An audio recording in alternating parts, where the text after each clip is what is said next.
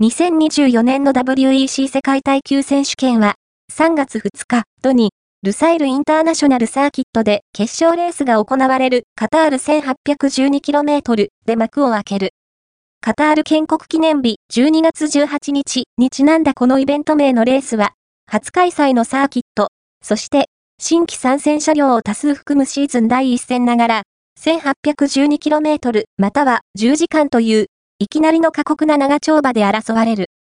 2024年の WEC は、ハイパーカークラスに、新たに4マニュファクチャラーを迎えたほか、LMP2 クラスの廃止、ルマンのみは参戦。そして、GT カテゴリーが、ルムグトから LMGT3 へと変更されるなど、多くの変更点、見どころがある。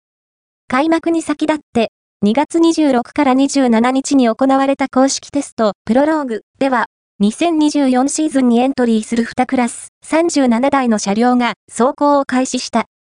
ここでは、プロローグ及び第一戦にエントリーする37台、全車両を写真で紹介していこう。